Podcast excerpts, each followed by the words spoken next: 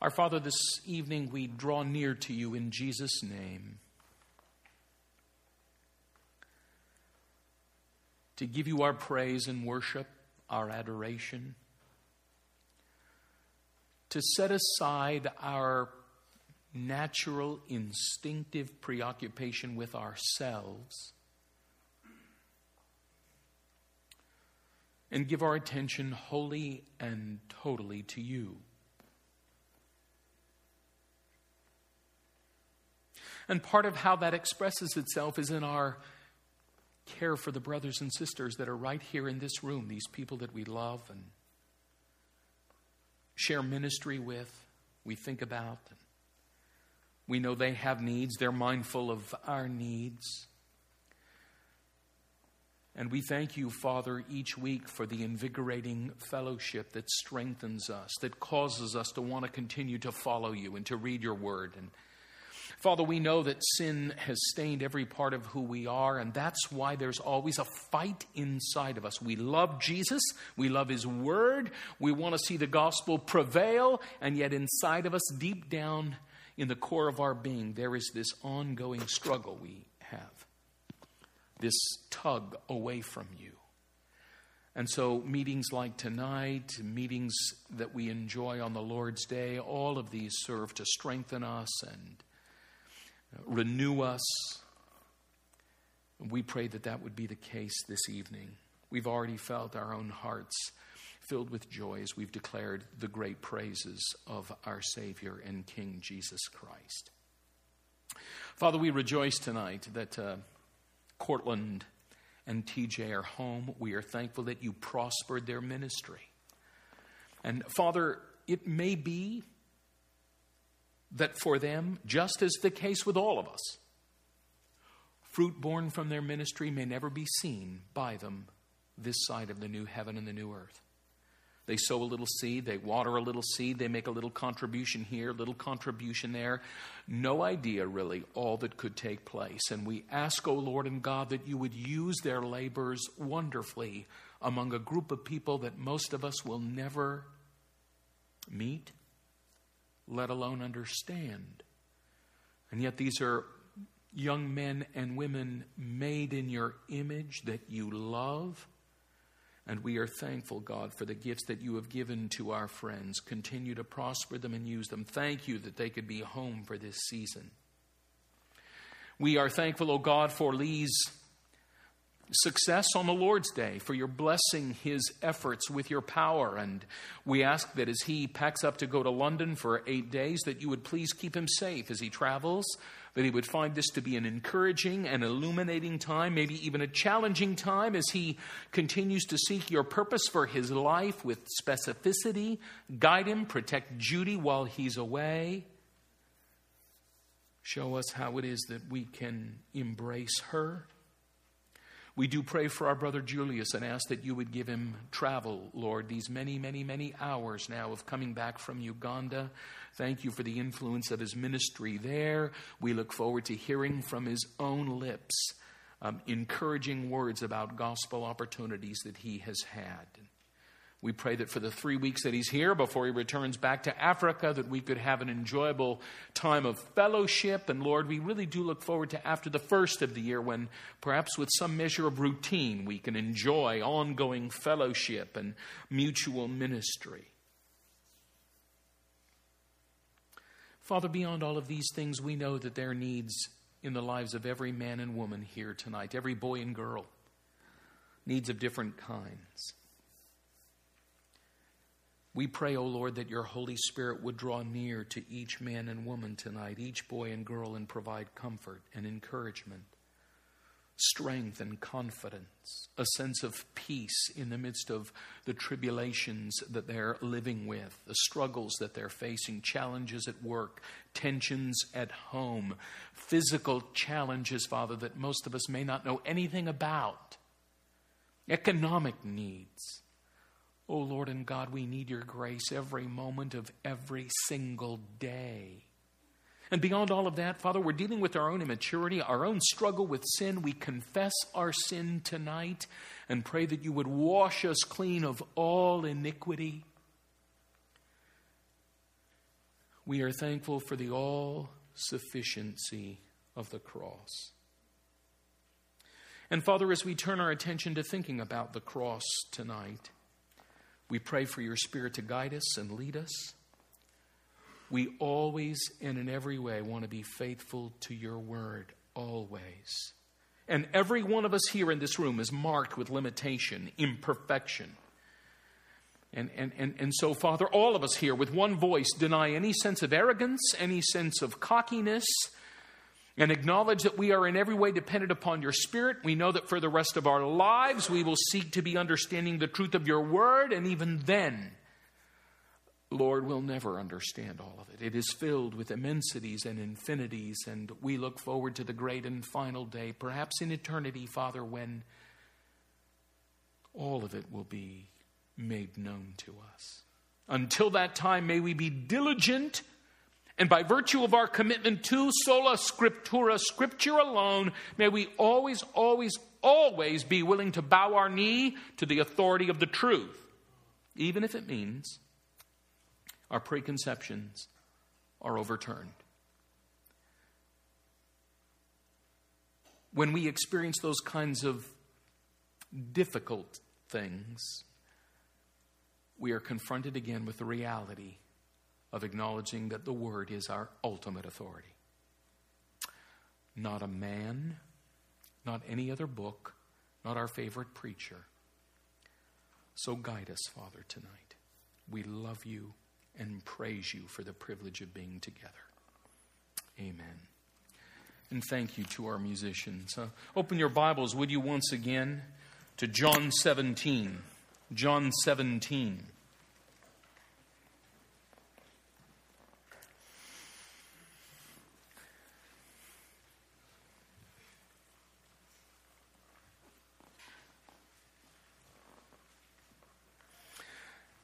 Even though it was nearly 30 years ago. 30.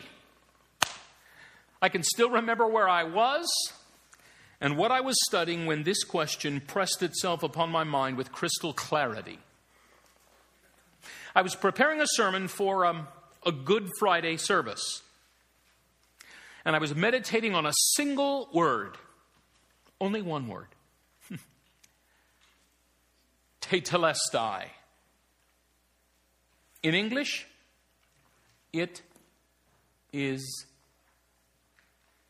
finished. I put my pencil down and I began to ask myself, what is finished? What is finished? Throughout church history, this declaration has been referred to as Christ's cry of victory. Over against Christ's cry of dereliction from the cross, My God, my God, why have you forsaken me? Eli, Eli, lama sabachthani, why have you forsaken me? This is Christ's cry of victory. It is finished. But what does Jesus mean when he preaches this from his cruciform pulpit? Is he declaring that what is finished is a potential atonement for all people, but not an actual atonement for any people? For whom did Jesus Christ die? Did he, in his death, provide a potential atonement for every man and woman who ever lived, lives now, and ever will live? Or in his death, did Jesus Christ provide an effectual atonement for a specific group of people, sinners chosen by God for eternal life?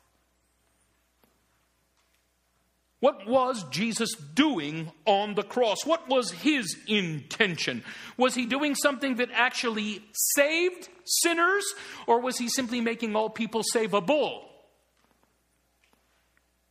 Did Jesus actually reconcile us to God, or did he merely make us reconcilable? Did Jesus Christ die on the cross for all people with exactly the same intent so that measured on any axis, it is impossible to avoid the conclusion that the ultimate distinguishing mark between those who are saved and those who are not is their own decision, which at the end of the day is surely grounds for boasting. The defining question related to this subject is this How are we to limit the atonement? How are we to limit the atonement? You say, now wait just a minute. You've just made a significant, huge assumption. You assume that I limit the atonement and that the only real question is how I limit it. Exactly, friends. Because every evangelical on the planet limits the atonement. You say, but I disagree. If it's one thing I most certainly do not do is limit the atonement. Really? Then let me ask you, are there people right now experiencing the realities of eternal condemnation? Will there be people in hell for all of eternity?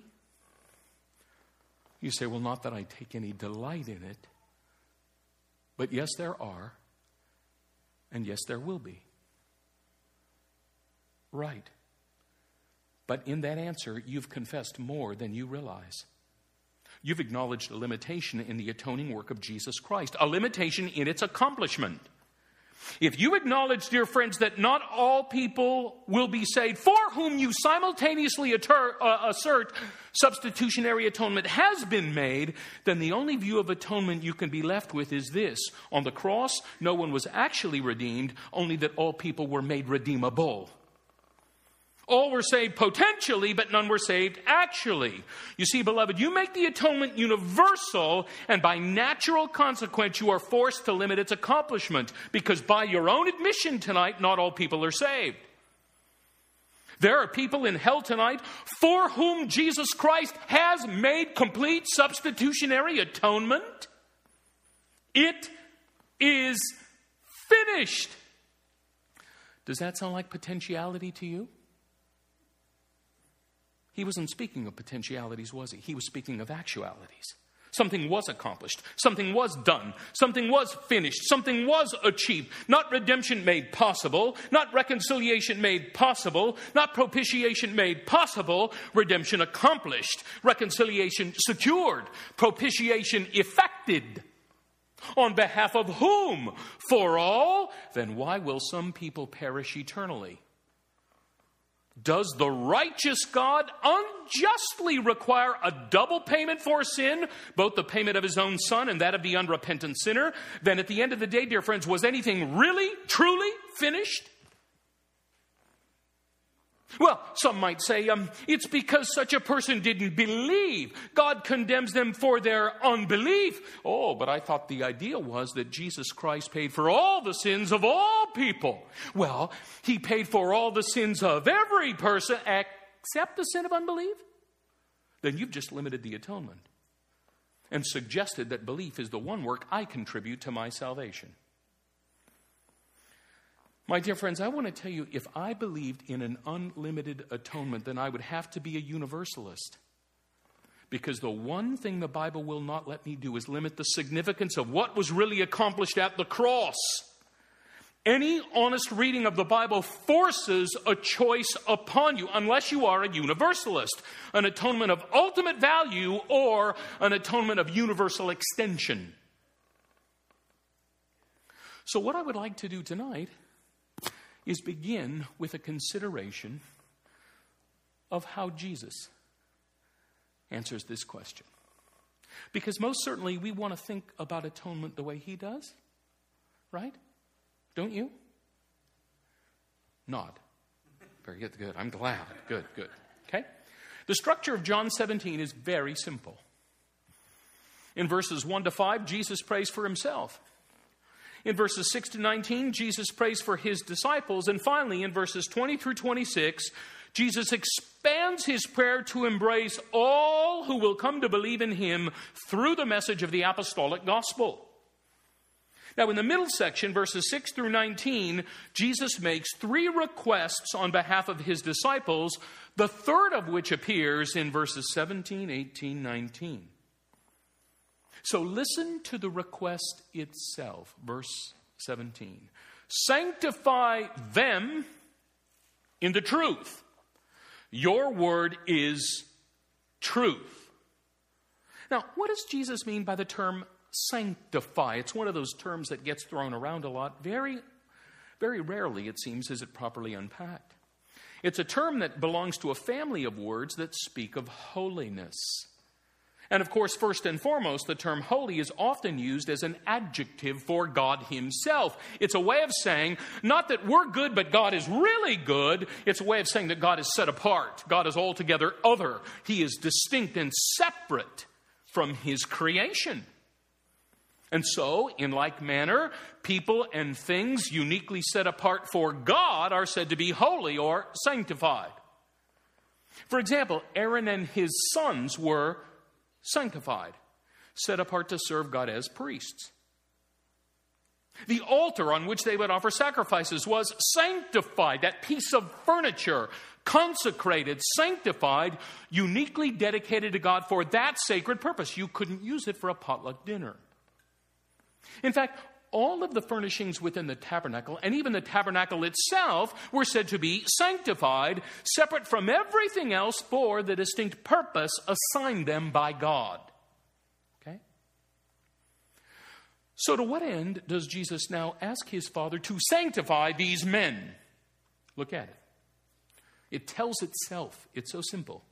Sanctify them in the truth, or sanctify them by means of the truth. Your word is truth. Just as you sent me into the world, so I have sent them into the world. Set these men apart by your word for the sacred purpose of sending them into the world. It's an astounding request. Equip them by the means of your word for the purpose of mission, just as you sent me into the world, Jesus says. So I turn around and send them into the world. That's where we are to do our ministry, friends. And therefore, what is so essential for every one of us is to be sanctified by means of the scripture. In fact, that's what a good seminary ought to do. It ought to make a group of people expert in the word for the sake of mission. But here's the point on what basis can Jesus make this request? On what grounds can Jesus ask his Father to do this? Can he ask his Father for sanctifying grace on behalf of these men because they really are such good guys? They really are a cut above everybody else. Their commitment really is outstanding. They've always been faithful, always proved to be zealous in their enthusiasm because they really are exceptional men, because they've earned this blessing by means of their impeccable commitment. On what basis can Jesus make this request? And the answer is so very simple. Jesus can ask his Father for sanctifying grace on behalf of these men because very soon on the cross, he would earn it for them. Look at it. Sanctify them in the truth, your word is truth. Just as you sent me into the world, so I have sent them into the world. And for their sake, I consecrate myself. Why? So that they also may be sanctified in truth. Now, friends, let me ask you for what sacred purpose does Jesus sanctify himself? For what sacred purpose does Jesus consecrate himself? If that's what your translation says, it's the same Greek term. Jesus Christ, you know this from the Gospel of John, one end to the other. He sets himself apart for the cross. And for their sake, I consecrate myself. I sanctify myself to go to the cross and all of that redeeming work so that they also may be sanctified in truth. Now, do you see how this all hangs together? The sanctification of the disciples by means of the truth, verse 17. Essential to the success of the gospel as they go into the world, verse 18, would be secured on the basis of Jesus' own act of self consecration. In other words, his death will purchase the grace he beseeches his father to dispense. But now notice something very important. According to Jesus, according to Jesus, for whom does he set himself apart as a sacrificial offering? Look at it. Look at it. For whom does he set himself apart as a sacrificial offering? And for them, for their sake. It's the little phrase uper auton. Appears all through John 17. The little preposition uper means on behalf of. On behalf of. On behalf of. And on their behalf, I consecrate myself that they also may be sanctified in truth. And in this context, dear friends, to whom is the them set in contrast? The same group against which they are contrasted all through this prayer. Let me just show you a couple of instances of this. Look at verse 14. Notice the contrast. It's really, really basic. I have given them your word, and the world has hated them because they are not of the world, just as I am not of the world. Notice the contrast them, the world. Verse 15 I do not ask that you take them out of the world, but that you keep them from the evil one. They are not of the world, just as I am not of the world. Verse 18 As you sent me into the world, so I have sent them into the world. With whom are the them steadily in contrast? The world. Them, the world. Them, the world. Them, the world. So let me now ask you again for whom does Jesus set himself apart as a sacrificial offering? Look at the text. We, have, we don't have to guess. It's beyond any and all ambiguity. For them. You see the intention? Do you see the particularity? It's the same distinction we discovered last Wednesday evening, right? A larger group and a smaller group. A larger group and a smaller group. The larger group all flesh over whom Jesus exercises authority. The smaller group, those to whom he gives eternal life. We saw it over and over and over again. And how, throughout this prayer, does Jesus define this smaller group? Remember that repeated phrase? Those whom you gave me out of the world. Now, it is the same group that Jesus has in mind right here in verse 19 when he says, and for them, uper auton, for their sake, I consecrate myself, so that they may also be sanctified in truth.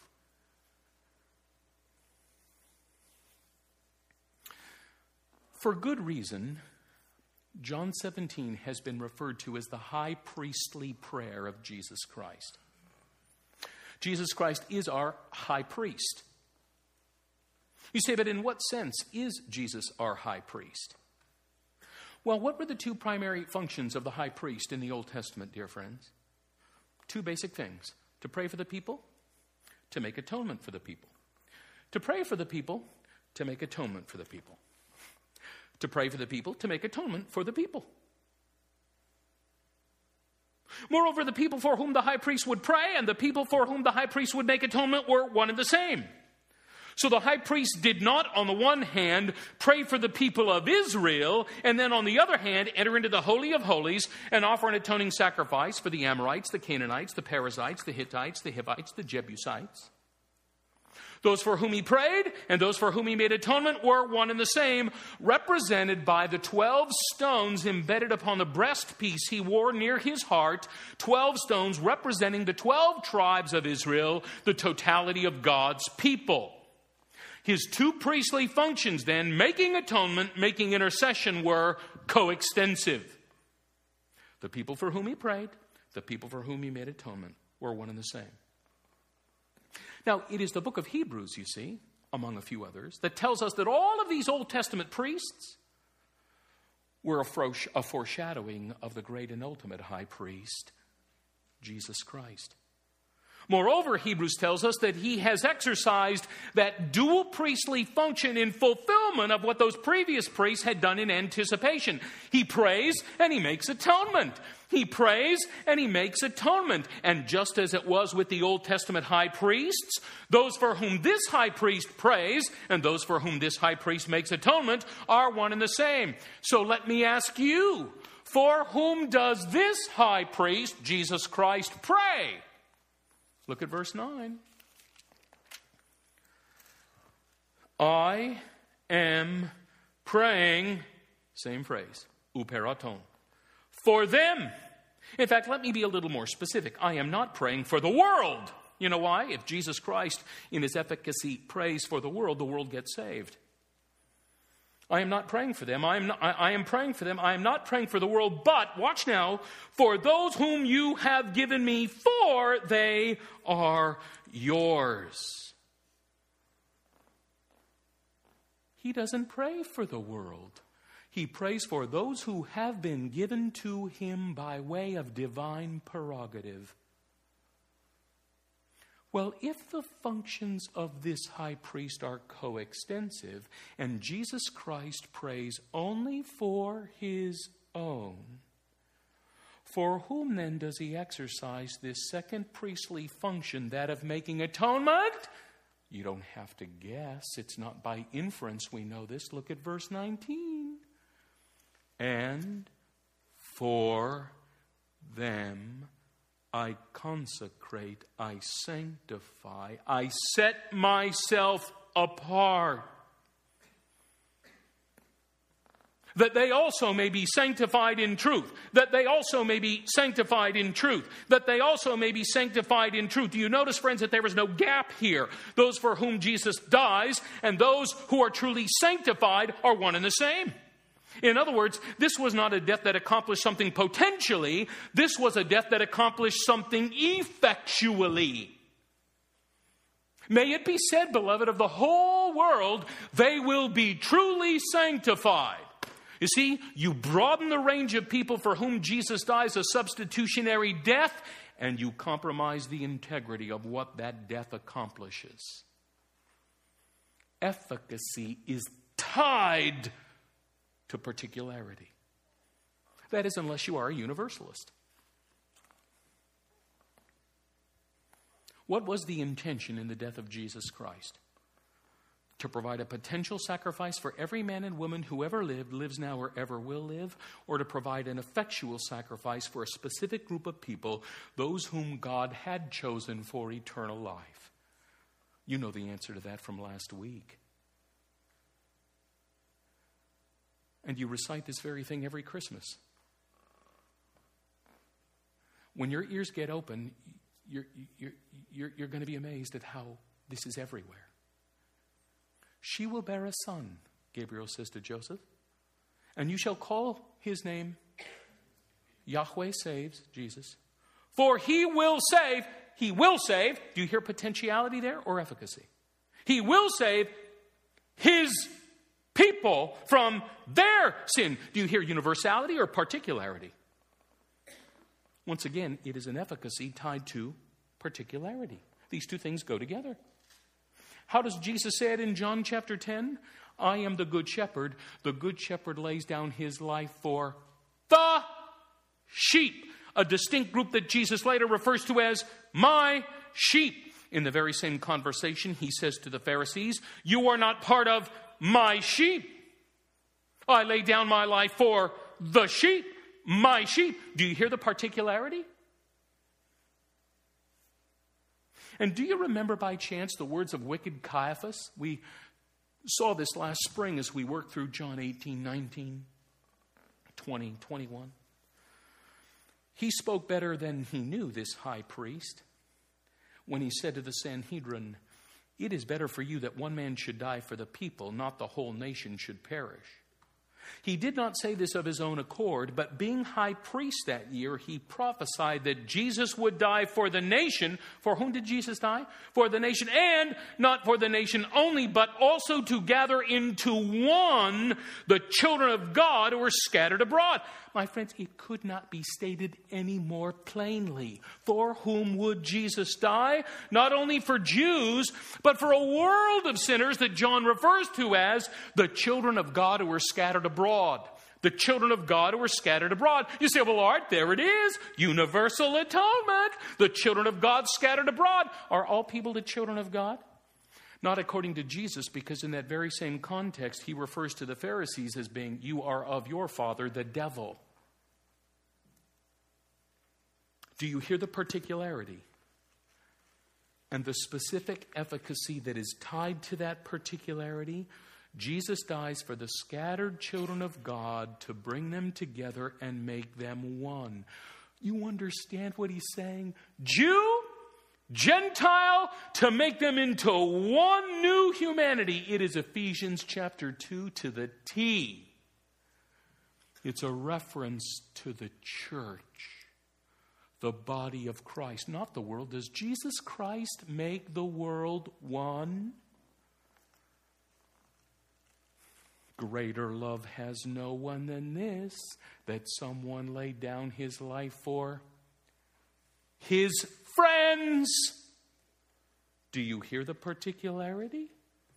His people, his sheep, the children of God, his friends. You know what, beloved? You sang it tonight. Do you honestly think that the lyrics we choose are accidental? You don't think they're very carefully measured? Crown him the Lord of life, who triumphed o'er the grave, who rose victorious to the strife for those he came to save. He left his Father's throne above, so free, so infinite his grace, humbled himself, so great his love, and bled for all his chosen race. That's not an accident, friends. And what does Jesus himself say? For even the Son of Man came not to be served, but to serve, and to give his life a ransom. There's efficacy for many. Particularity. And do you realize what we stand up here and say every Sunday? Aaron, Brandon, Norm, Jared, me, whoever it happens to be. We, we say it every week to you. This is the blood of my covenant, which is poured out for many for the forgiveness of sins. Do you hear the particularity? Every single Sunday. For many, and the efficacy for the forgiveness of sins. Did Jesus Christ, in his death, provide a potential atonement for every man and woman who ever lived, lives now, and ever will live? Or in his death, did Jesus Christ provide an effectual atonement for a specific group of people? Sinners chosen by God for eternal life. This is the intention of the atonement according to Jesus. It's the intention of the atonement. What is the intention of the atonement according to Paul? Turn to Ephesians chapter 5. Ephesians chapter 5. What is the atonement, the intention of the atonement according to the Apostle Paul? Ephesians chapter 5. In the book of Ephesians, oops, Paul is concerned to show how all things ultimately will be brought under the headship of Jesus Christ in a glorious unity. And even now, Paul is saying that intention is to express itself in a Christian home. There is unity under the headship of Jesus Christ. And we are going to look at this, by the way, very, very carefully over several weeks 10, 15, maybe 20 weeks beginning in January. For the time being, however, let me please draw your attention to a specific text. Verse 25 Husbands, love your wives. Notice it doesn't say, husband, love all wives. Husbands, love wives. Husbands, love your wives. Do you hear the particularity? The exclusivity? So, why should Aaron love Maggie like no other woman? Answer Because Dr. Phil says so? I'm serious. What's the basis for your ethics at that point? Culture says it's a good idea, not if you live in Nigeria. It's because of the model God has given him to emulate. Look at it. Husbands, love your wives just as Christ loved his bride, the church. And how did Jesus display his exclusive love for the church? Look at the very next line. And gave himself up for who? Her. Why did Jesus give himself up for her? Paul says, because Jesus loved her. So, husbands, love your wives. I mean, the logic is as simple as pie, friends. You say, now, wait a minute. Doesn't God love all people? Yes. Please remember you heard that from me. Yes, yes, yes, yes. God loves all people. But does God love all people in exactly the same way? Not if your name is Esau. There are people who will live and die, never hear the gospel, and face eternal condemnation, and justly so. You going to dare call God unfair? Some sinners will perish eternally, some sinners will not. And last week we discovered, right, that the difference lays not in the merits of the specific people involved. All are guilty, but rather in the electing purposes of God. God does not love all people in exactly the same ways. Yes, God does some things for all people, but this is not to say that God does all things for all people. God does all things for some people. What I'm trying to get at, friends, and I hope this comes up more in the Q&A night, our problem really grows out of an underdeveloped, an underdeveloped theology of God's love. A concept, you see, that is extraordinarily complicated and filled with all kinds of nuances and distinctions. God loves, to be sure, but this doesn't mean that He loves everything in exactly the same way. And it seems to me that you and I, we ought to know this. I love pizza. I love the San Francisco Giants.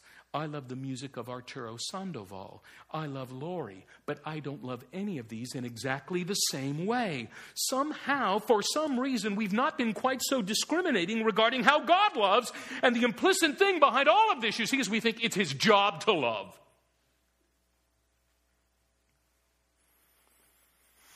If Norm said, I love all the sisters at Trinity Church, we would say, well, he's a good elder. If Norm said, I love all the sisters at Trinity Church like I love Elaine, we would say, Houston, we have a problem. It's our lack of discernment here, you see, regarding the distinct ways God loves that has hurt us, and at the end of the day, beloved, diminishes God's love rather than exposes the fullness of its intensity. And by the way, at least according to Paul, is anything actually accomplished in the death of Jesus Christ for his bride? Is something accomplished actually, not potentially? Look at it, look at it. Husbands, love your wives as Christ loved the church and gave himself up for her. Why? That he might sanctify her, having cleansed her by the washing of water with the word, so that he might present the church to himself in splendor without spot or wrinkle or any such thing, that she might be holy and without blemish. This is why your life needs to be entwined with the church. Look at her destiny. This is why you give your life to the church. You see, this is why you don't give token allegiance to the church. This is why everything about your Christianity is bound up with the church. Look at her glorious future. This isn't said about any other organization, dear friends. She is his bride. He does everything for her. Something actually happens to those people for whom Christ dies. Efficacy is tied to particularity. Did Jesus Christ, in his death, provide a potential atonement for every man and woman who ever lived, lives now, and ever will live? Or in his death, did Jesus Christ provide an effectual atonement for a specific group of people? Sinners chosen by God for eternal life. This is the intention of the atonement according to Paul.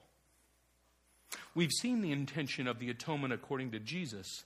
Finally, how about the intention of the atonement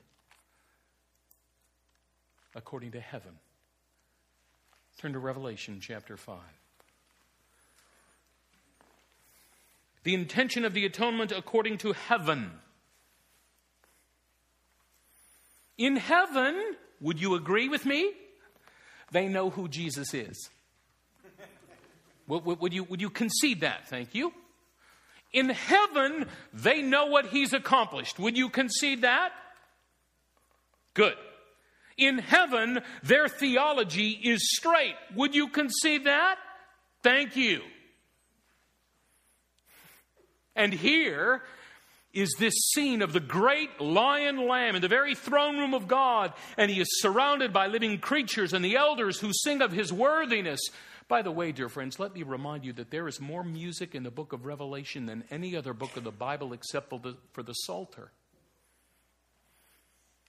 So, why don't we take a look at the songs in the book of Revelation and sing like that, shall we? And at the end of the day, as long as the lyrics resemble what's here, who cares if there's a drum or no drum? Look at the content. These aren't 7 11s, right? Seven words 11 times. Look at the substance of what they're singing about. And they sang a new song. Oh, new songs appear in the Bible, always in relationship to various accomplishments of redemption. And they sang a new song, saying, Worthy are you to take the scroll and to open its seals. Why? Why are you worthy? For you were slain, and by your blood you ransomed people for God from every tribe and language and people and nation. Here are the residents of heaven declaring the accomplishments of Jesus Christ.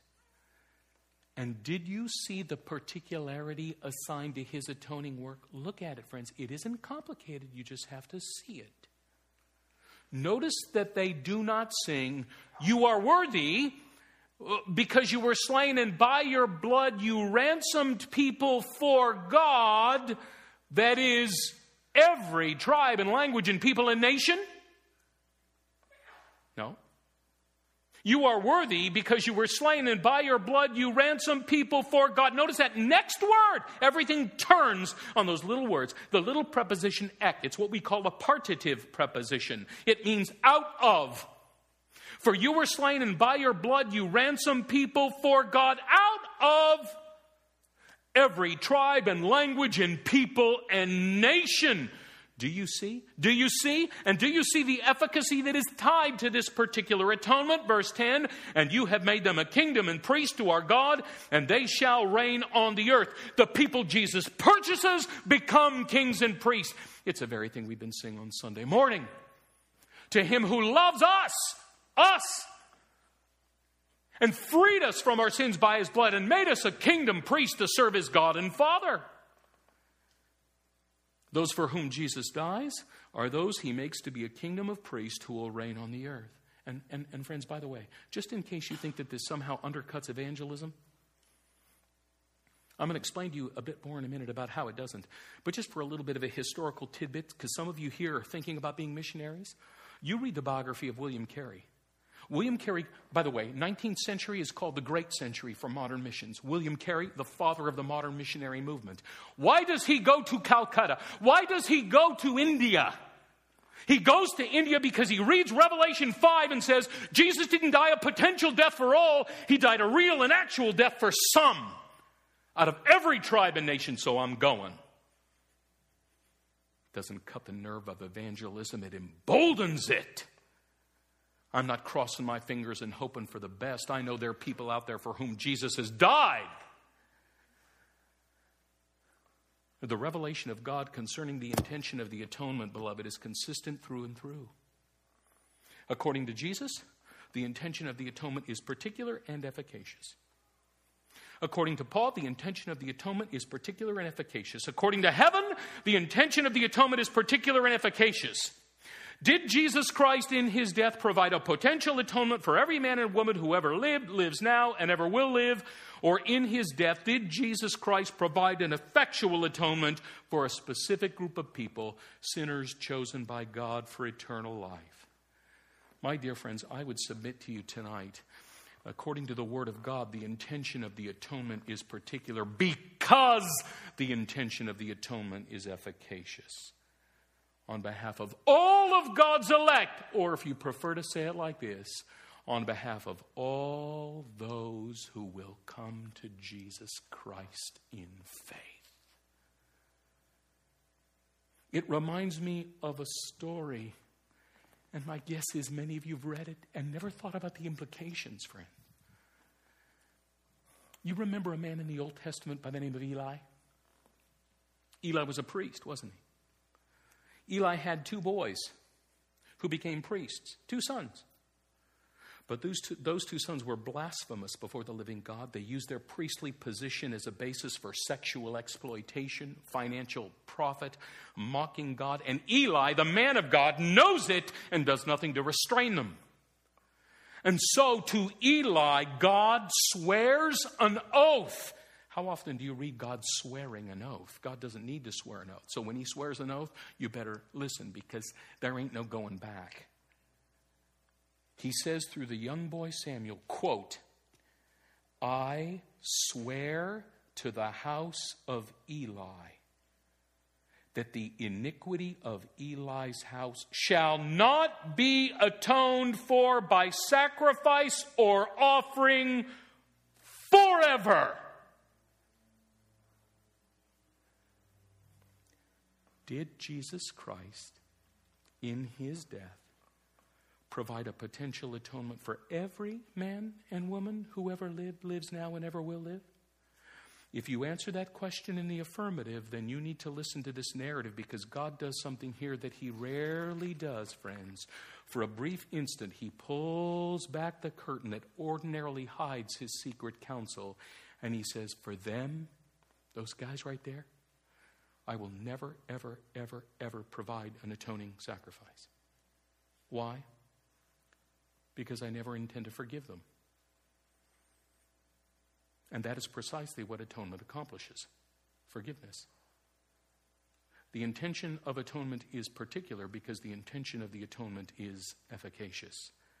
It is finished. Not salvation made possible, salvation made actual. Jesus redeemed, Jesus reconciled, Jesus propitiated.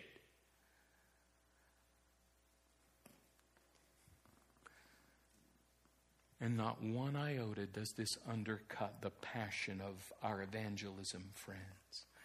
I said to you last week, I don't know who the elect are, nor is it my business to know. In the very same way, I do not know the people for whom Jesus Christ dies a redeeming death. Neither of those things is my business. It's like I said to you last week, and I'm going to keep coming back to this. It's like the plumbing in my house.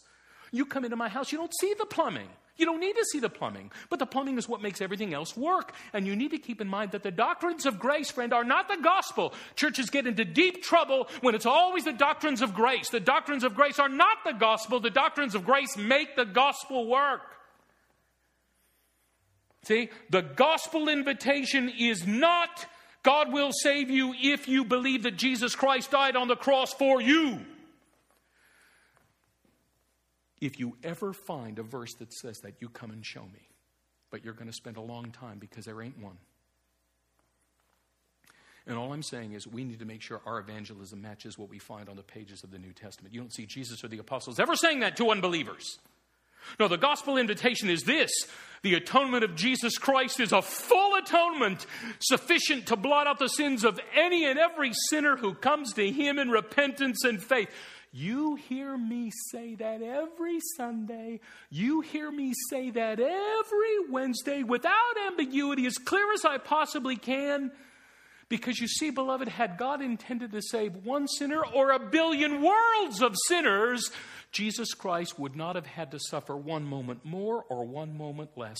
It's why I don't like the label limited atonement. It applies something lacking in it, something deficient in it, something narrow about it. We offer the gospel to all people without restriction. Why? Because it is sufficient to save all those whom God is determined to save, all those, everyone who would dare come to Jesus Christ in repentance and faith. You see, understand this knowing that Jesus died for me is not a condition to being saved, it's the consequence of having been saved. Jesus died for me is not the essence of effective evangelism, it is the experience of authentic assurance. And so, if you are here and you are not a Christian tonight, I invite you without reservation to the crucified and risen Lord who is mighty to save, whose work on the cross is all sufficient to save you, who will never ever turn away anyone who ever comes to him. And if you come up to me and say, Art, did Jesus Christ die for me? What I will say to you is this Do you want a Savior? Do you need a Savior? Are you mourning over your sin? Are you absolutely convinced that you are lost? Have you come to realize that nothing you can do can atone for your sins, that the judgment of God is hovering over your head? And are you saying, Lord, if you don't save me, I will die? If your answer to those questions are yes, then you come and trust in Jesus Christ right now because he died for you.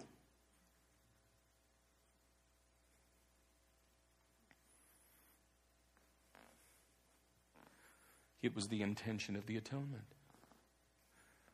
He died for all who would come to believe in him.